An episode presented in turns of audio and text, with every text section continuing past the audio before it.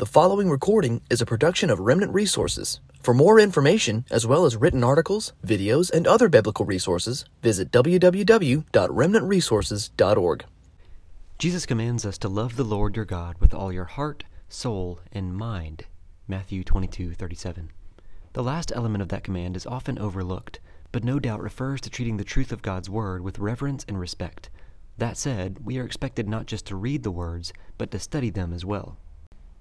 Biblical study is a spiritual discipline. Disciplines are practices that we must be intentional about keeping, being that they require effort on the part of the believer, with the intent of helping out growth through spiritual maturity and sanctification. Though this is not always easy, it is beneficial in many ways. Studying Scripture involves more than mere reading the text, it involves homework. We must look for the author's intended message, which requires delving into the context of each passage of Scripture that we read. We need to understand the genre, the setting, the overall message of the passage, etc. While reading God's Word certainly illuminates, we should treat God's Word unlike any other mere book. What does the Bible say about studying the Bible? Scripture tells us to study. Ezra set his heart to the study of God's law. Quote, For Ezra set his heart to study the law of the Lord, and to do it, and to teach its statutes and rules in Israel. Ezra 7.10 God tells Joshua to meditate on the law, Joshua 1 8.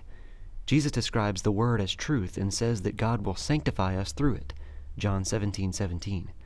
Paul tells Timothy that it is vital for a believer, especially a teacher of the Bible, to be able to rightly handle the scriptures, 2 Timothy 2:15. In the book of Acts, when the apostles would teach the Bible, the listeners would then turn to the scriptures and examine them, seeing if the things that were preached were so.